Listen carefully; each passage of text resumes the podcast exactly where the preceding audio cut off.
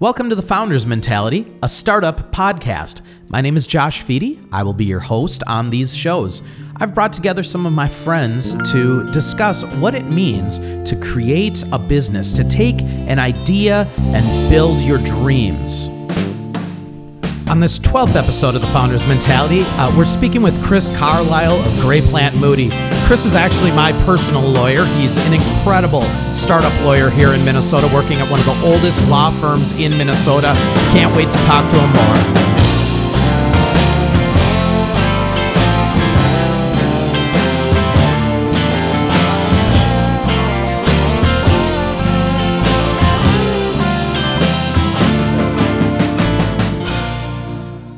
Hey, welcome to the Founders Mentality. I'm Josh Fedie. I'm super excited to introduce everybody to uh, my next guest today. Um, this has been uh, an advisor to me for pretty much the entire two years that I've been building the company that I'm building right now. And he is a tremendous resource for any of the local startups here in Minnesota, and uh, I want to talk about kind of his experience um, from a legal perspective because this is a really important thing for any founder starting a business, whether this is your first, second, or third business, is making sure that you have the proper uh, legal resources in line. So, everybody, please help me welcome Chris Carlisle. I'm going to let him introduce himself and talk a little bit uh, about his past here. So, Chris, welcome to the show. Thanks a lot. Yeah, Josh. it's great to be here. Absolutely.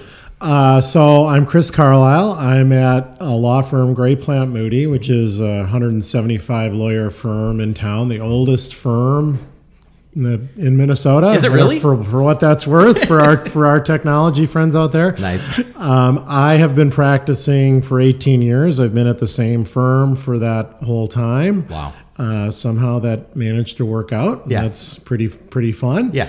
Um, my focus and my practice's focus is emerging companies and technology businesses. So, okay. um, really work with entrepreneurs of various stripes, mm-hmm. um, helping them succeed in business and life, trying to figure out how they set their business up, how they finance their business, how they do whatever they need to do from a legal perspective to make sure things work the way they work. Right, right. Yeah. So, 18 years you've been doing this. Yes. When you started 18 years ago, what was your position? Did you know right from the get go that you wanted to be involved in emerging technology and startups, or where did you kind of start? I, I didn't. So, when you start at a, a bigger law firm, you're yeah. sort of assigned to where you're assigned. and I was assigned to the corporate group. Okay. And when I started practicing, I did a lot of, worked for a lot of, bigger companies. So okay. I did a lot of work for Xcel Energy. Okay. Uh, I did a lot of work for NRG, uh, which used to have a big presence here. It doesn't yep. have a big presence here anymore. It's in New Jersey now. Um, and another one of the, the clients that I worked, uh, did a lot of work with was Lawson Software. Okay. And okay. Um, Lawson was sort of a historical enterprise software company here in Minnesota, had a big presence in still has a bit of a presence here in St. Paul, mm-hmm. Um, and ended up being on their deal team. Okay, um, this was you know sort of the early 2000s, if you will. Yeah, and they were doing a lot of sort of uh, value acquisitions in Silicon Valley and in California, and so was doing a lot of due diligence on those deals and learned that sometimes companies were financed through Series G, and sometimes Series G was the only round that got any money. Um, and so that was sort of my first entree into sort of emerging company land. And then we we we are my firm has a, a number of folks that did focused on emerging companies and venture finance, and eventually. Um, I migrated to that. I mean, okay. that's what I was interested in. That's what I, I, I, you know, tried to sort of angle my career towards. And you know, law firms are big places, but you yeah. try to sort of work with the people you want to work with, and eventually.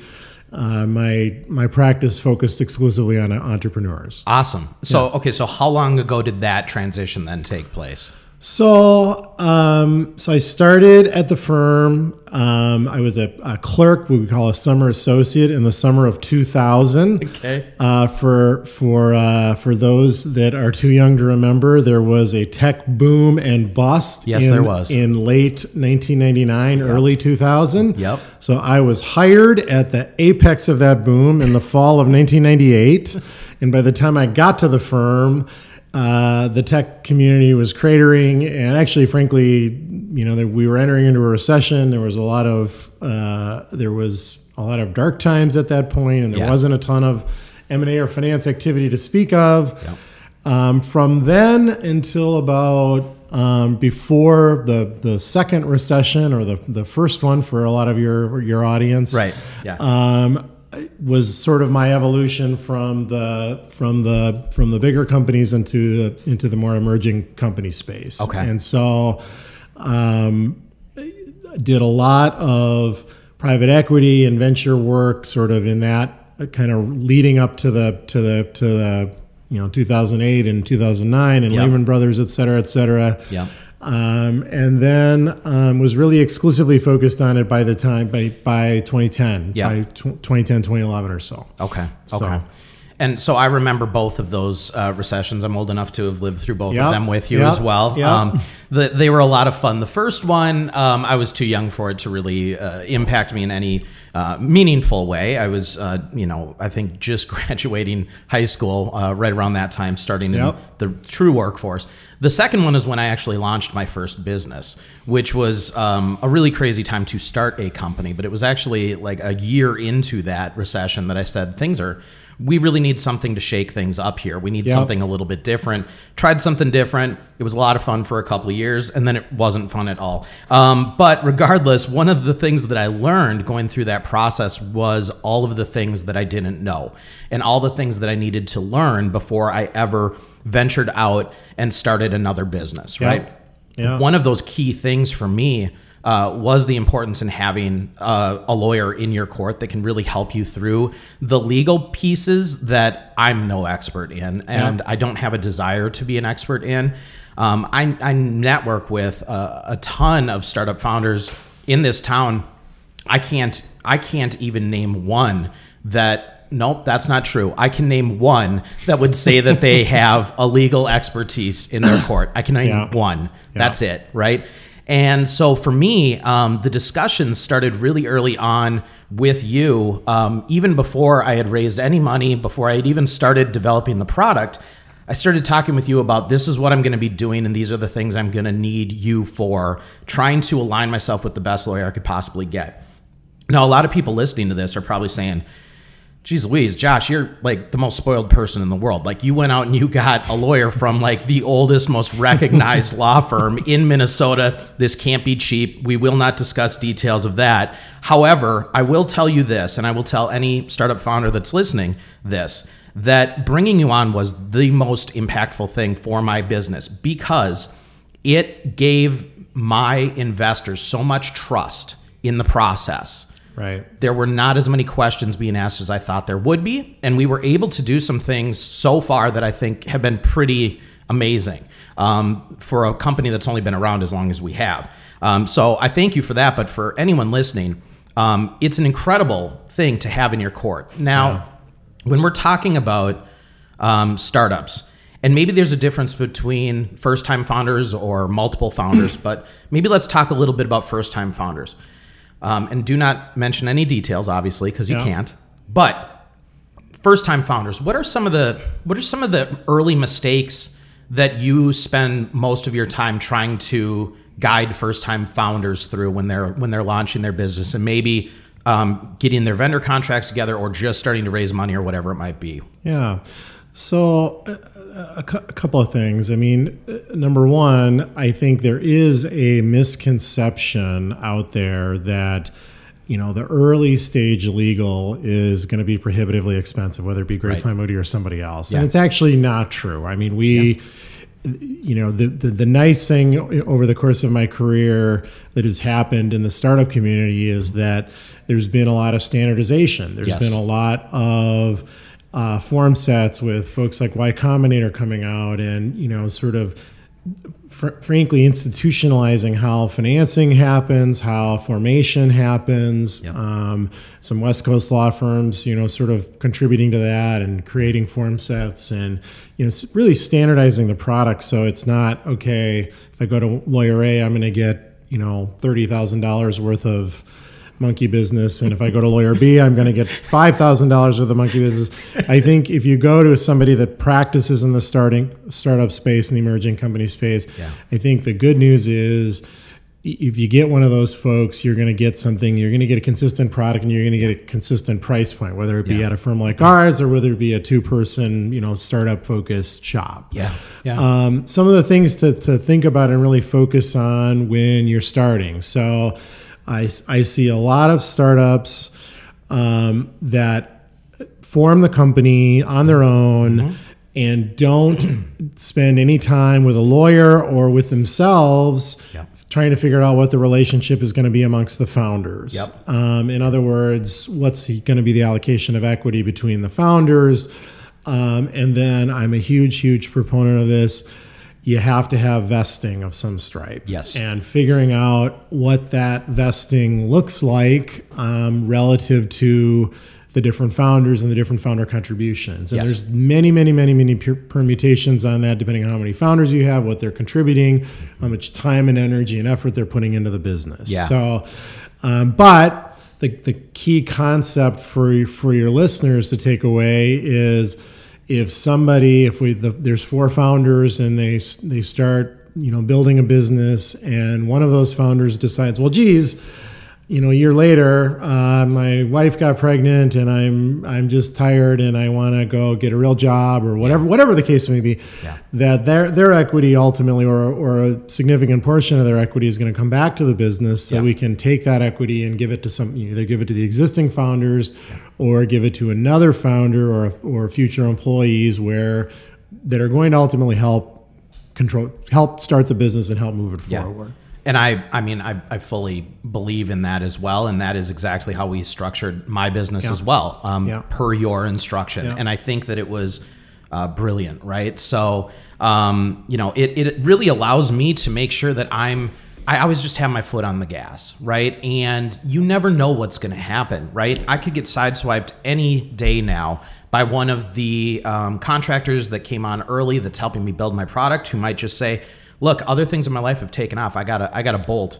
Um, if I give up all that equity in the beginning without having any of that ramp up, right? Then I can't pivot. I can't bring someone else on that's going to be enticed by equity because I can't give up any more equity Right. at that point. Right. But additionally, I think just at its core, the most important thing is just having everything detailed before you start going, right? I mean, this is the whole reason that a prenup exists, right? Like, let's just make sure that worst case scenario, we all agree right now before we get too far into this that this is what's going to happen. Right, and timing timing on eh, the prenup analogy is a good one. Yeah. I mean, prime, pri- uh, the timing is really important, right? The timing on getting your vesting together and figuring out what that relationship is and what that deal is is not when you have your first financing term sheet, Right. right? I mean, Right. not that it can't be worked through at that point, and sometimes it is. Yep. But you you want to have those hard conversations with your co-founders at the beginning of the of the of the company's existence, so that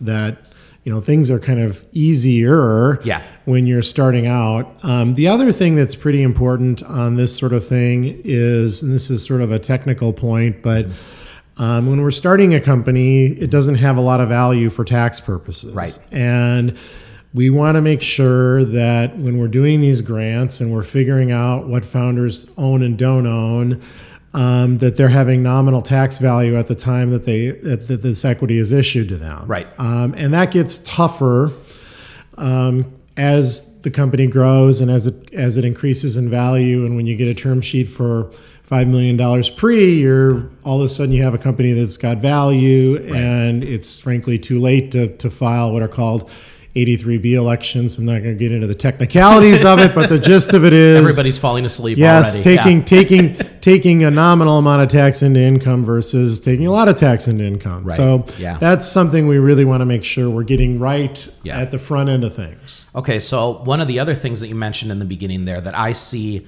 a lot, and you're totally right, and I'm so glad you brought this up. There are so many forms that exist out there already to Yep. just help kind of speed up this whole process of getting your business uh, as an entity, right? Legally getting everything drafted up. Yep. I see a lot of startups that say exactly what you just said. Um, we're going to save money. We're not going to spend money on a lawyer because in the beginning, all we really need are these contractor agreements. All we need to do is, you know, get our business properly assembled, do all this stuff. We can do this ourselves.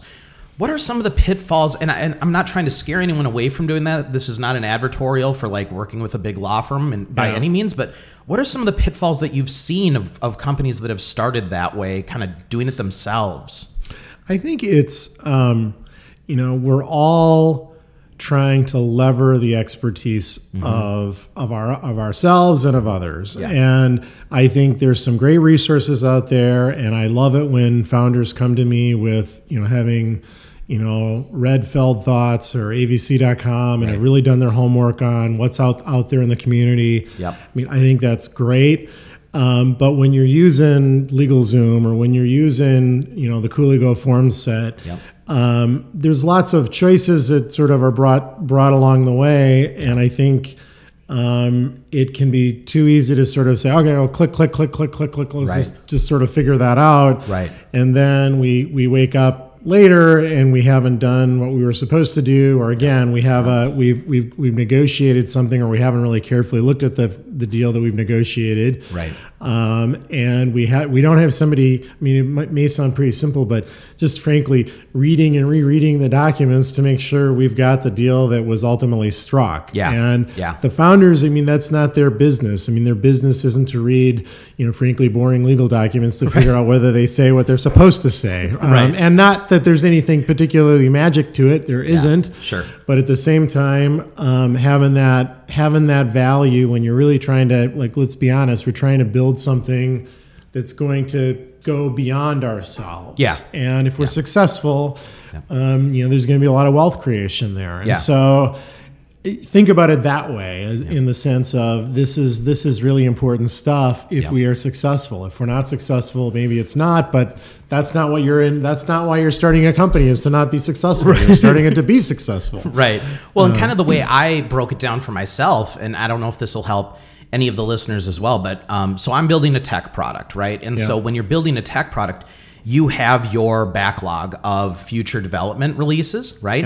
And you plan those out very strategically, right? Because you can't launch one thing without considering how that's going to impact things that are going to come down the road. If you have people using your product, you can't make this huge change and blow everything up and say, sorry guys, start from scratch. Right. Doesn't work that way. And that was kind of my fear when I first started thinking, and you know, I'll admit, and my first thought was, I'm just going to go online and find everything I need and do these forms myself. But the problem with that is that I'm not an expert. And I couldn't see what the future of this decision might be. And I think that that's where there was a lot of value in working with you and your team was having people that could break down for me, okay, Josh, yes, you can do that. But five years from now, if this happens or this happens or this happens, then that was the wrong decision. And what we should probably do is this, because in three years, this is going to turn into this, and this is where it's going to make the most sense. Those are things, if you're not an expert, if that's not what you do every single day, you're not going to know that. Well, and just like in the technology world, the the the universe changes, Yeah. right? And Yeah. so when I started practicing law, um, you know, a lot of a lot of capital formation was done by you know registered broker dealers, and we Right. would we would do these things called private placement memorandums, Mm-hmm. and we'd spend a lot of money on those, and we would. You know, they were very, very fancy, and we Right. would then those brokers would go out and into the world and sell your shares, and Yep. you know, hopefully it was successful. Oftentimes it was not. Um, but there was a lot of upfront cost to that, and and that created a lot of trepidation amongst folks that Yeah. okay, well, this is not really the way to go. Yeah. Um, fortunately for for me and the community and everybody else, um, we moved away from that, Mm-hmm. um, and now the the documentation has gotten a lot simpler, a lot more straightforward. But it's it's also changing and iterating, and a lot of a lot of th- a lot of the times what we're trying to do is we're trying to create a document set that investors and other people are going to look at and go, okay. They know what they're doing. It's everything's ticked and tied. We're, we're comfortable. We know what the founders' relationship are with each other. We know what the founders' relationship are going to be with us. Yep. And everything is sort of, you know, check the box, if Yeah, you will. Absolutely. yeah. I mean, it has helped me in in raising money, right? One of the Yeah. number one questions that I get uh, from startups here in Minnesota is, "Can I get some advice around raising money?" Yeah. And honestly, the first thing I tell them is get a good lawyer, right? Because uh, for me, I know, I mean, I, there's obviously, I'm not discrediting any of the work that I've put in to raising the funds, but at the end of the day, uh, when you're talking about collecting a large check from an individual, when you tell them that the person that's helped me craft this is an expert, they know what they're doing, I'm just following their instructions and I put them in contact with you. Every single time, it's been a no brainer. It's been a simple 15 minute conversation to just go through the forms with you real quickly. Um, in our recent seed round, we even put in the ability for the investors to put the documents in front of their own lawyers, and Mm-hmm. we were going to refund them for the time on that. Not a single one of my investors even put this in front of their own Yeah. legal team because they felt so comfortable with you, right? Yeah. We didn't pull a fast one by any means. It's just that's how comfortable they were in the situation. And it was great, right? So I think all that's completely invaluable. Okay. So another thing that I want to talk to you about first, I wanted to ask you because I've never asked you this. Um, do you focus solely in Minnesota, or do you have startups in Silicon Valley or outside of Minnesota that you're Yeah, working Yeah, great with? question. So we're we're pretty much focused in the upper Midwest. So Okay. we have clients, you know, pretty active client bases in Wisconsin, North and South Dakota, Iowa. Um, it really kind of depends on where the um, where the company goes, right? Yeah. I mean, we've had we've had startups that have started here, Yeah. and then for whatever reason they got funding in Silicon Valley, or they they've moved their offices, they've moved a part of their offices there, and we've we've maintained the relationship. So things like that. Okay. Um, I do do some investor side work as well, and sometimes we will post investment. We'll be engaged by counsel, or Yeah. we'll be engaged as company counsel, and so we've got some clients that sort of are far afield, you know, Texas and Florida, and what have you, Yeah. that way. But we're really um, we're really focused in the upper Midwest. But Okay. but, but that said, um, and this is again the nice thing about startup work is that Yeah. there's this this um, there's an institutionalization of it all, right? And Right. and again, you know, so you mentioned your your seed round. I mean, your seed round was done with the Series Seed form set, which is Right. pr- pr- uh, produced by Fenwick and West uh, Yep. in Silicon Valley, Yep. and has really kind of become the gold standard for that type of financing. So, you know, I. I'm, I'm appreciate that folks are get comfort that I represent you and Right. represent folks and that Right. I've kind of done things the right way. But it, I think it's also a bit of a okay, well, this is a pretty standard seed deal. We know Yep. what it looks like. We know the rights we're getting. Yep. Um, it's right down the middle of the fairway. Yep. Fair to the fair to the entrepreneurs, fair to the investors. Yep. Um, Yep. You know, we want to minimize the friction with investors as much as we can because it's a partnership. It's not a as much as we possibly can. We don't want to make it adversarial. Well, okay, so that that might be true, but let's go back to my pre-seed Yeah. where we actually structured the the deal with the safe, right? So Mm-hmm. that was Y Combinator. what is that? Five, maybe six years old at this point. That document. Yep. That is not the most common document for raising funds right now, and even that was flawless, right? So, Yep. I mean, yes, it's already documented. This is how it looks. This is how it goes, but it's not something that a lot of the investors, especially in Minnesota, Yeah. are comfortable with. I would Yeah. say on the coast, from what I've heard, a lot of them are very familiar and very comfortable. Just hasn't really picked up as much here. Yeah. Um, okay, so along those lines, Before you go there, I mean, Yeah. just real quickly, I mean, on on so you, people hear the, the phrase SAFE. It stands for a simple agreement for future equity. Mm-hmm. Right. It's sort of a corollary to a convertible note. Oftentimes, early stage companies will raise their first capital in a convertible note or a SAFE. They're really kind of the same thing, just different, di- a little bit different legally. Um, and they essentially convert into the next financing, whatever whatever that is. Yep. Um, safes are a um, they're a bit of a different instrument. They don't quite they don't have the features of a note. Sometimes investors, particularly in the Midwest, want to see a note because they know what a note is, Right. and they, it's very clear what a note is, and we're dead, and at least we're dead in the first instance. yeah, Um, and you know, sometimes there's a bit of an education process with investors, depending on how sophisticated they are, Yeah. in terms of what a safe is Yeah. and how and what the differences are. But they really sort of act in the same same way, which is to essentially be a placeholder, so we can not get into an argument over what the company's worth today. We Yeah. can punt that down the road a little bit. yeah. I mean, already in the first 25 minutes, you've given away at least at least a normal hour's worth of advice. So thank you. No, and you cannot give away any advice. That's not what you're doing. No, I'm kidding. Um, but okay, so this is great. We're we're getting close to the end of this one. But one of the things that I wanted to kind of dive into, knowing that you, you're really focusing in Minnesota, that's exciting because.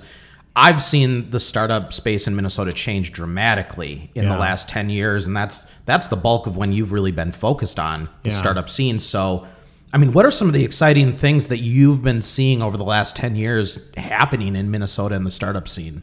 I think the biggest thing that's happened, and this is not just in Minnesota, but across the country Yeah. and just in technology generally, is that the costs of building a technology business have gone down pretty dramatically. Mm-hmm. And so, what that's meant for the community is that uh, founders that have an, a great idea and a great principle can get going on their business with a lot less capital. And that means that they can get traction a lot earlier and move the ball forward a lot earlier with the product and with customers without a ton of a ton of money. Yeah. Um, when I started, um, you're doing these angel rounds of you know two million dollars, three Right. million dollars, Right. um, and we just we really don't do that anymore. We do, you know, founder, you know, friends, family, and fool rounds of Right. you know couple to couple hundred thousand to maybe half a million dollars, Yeah. um, and seed deals in the half a million to million and a half maybe, Yeah. um, and that's really allowed. I think the community to thrive, and it's allowed technology communities around the country to thrive, Yeah. and that's been really exciting. Yeah, abs- I love that. I love that. No, and and Thompson, uh, I had Thompson on, Yeah. um, who's one of my favorite local startup founders, right? Yeah. And that's one of the things that we spoke about as well, right? So um, you're talking about you don't need to raise as much as you used to. Thompson's point was you don't even have to raise if you don't want to. I Yeah. mean, especially early on, you know, you can really you can get a lot done with open source software these days if you're working in a technology space uh, without even bringing in any money and really get at least get the validation from your customers that this is going to move forward properly. Yeah. Um, so, I mean, are you seeing what? Are, tell me the mix. When, are you seeing a lot of people coming to you um, that have done sort of that, where they've kind of put together something utilizing open source softwares and maybe gotten it to a viable product, and then they're trying to fundraise?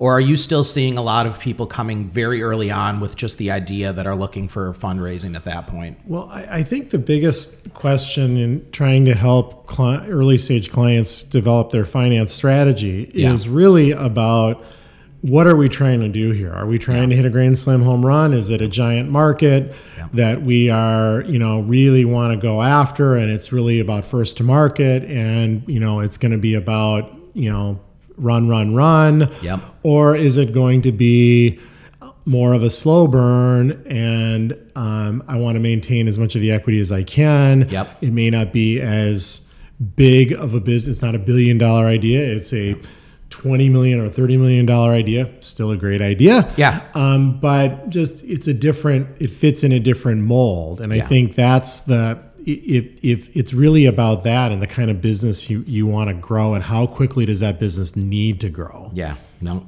I love that. Thank you so much for being on the podcast here, Chris. I I hope that uh, everybody listening found value in that. I mean, there was a lot of really great information in there as far as structuring and the different documentation that's out there. And I would just again just reiterate that the most critical one of the most critical things that I did was find a great lawyer early on.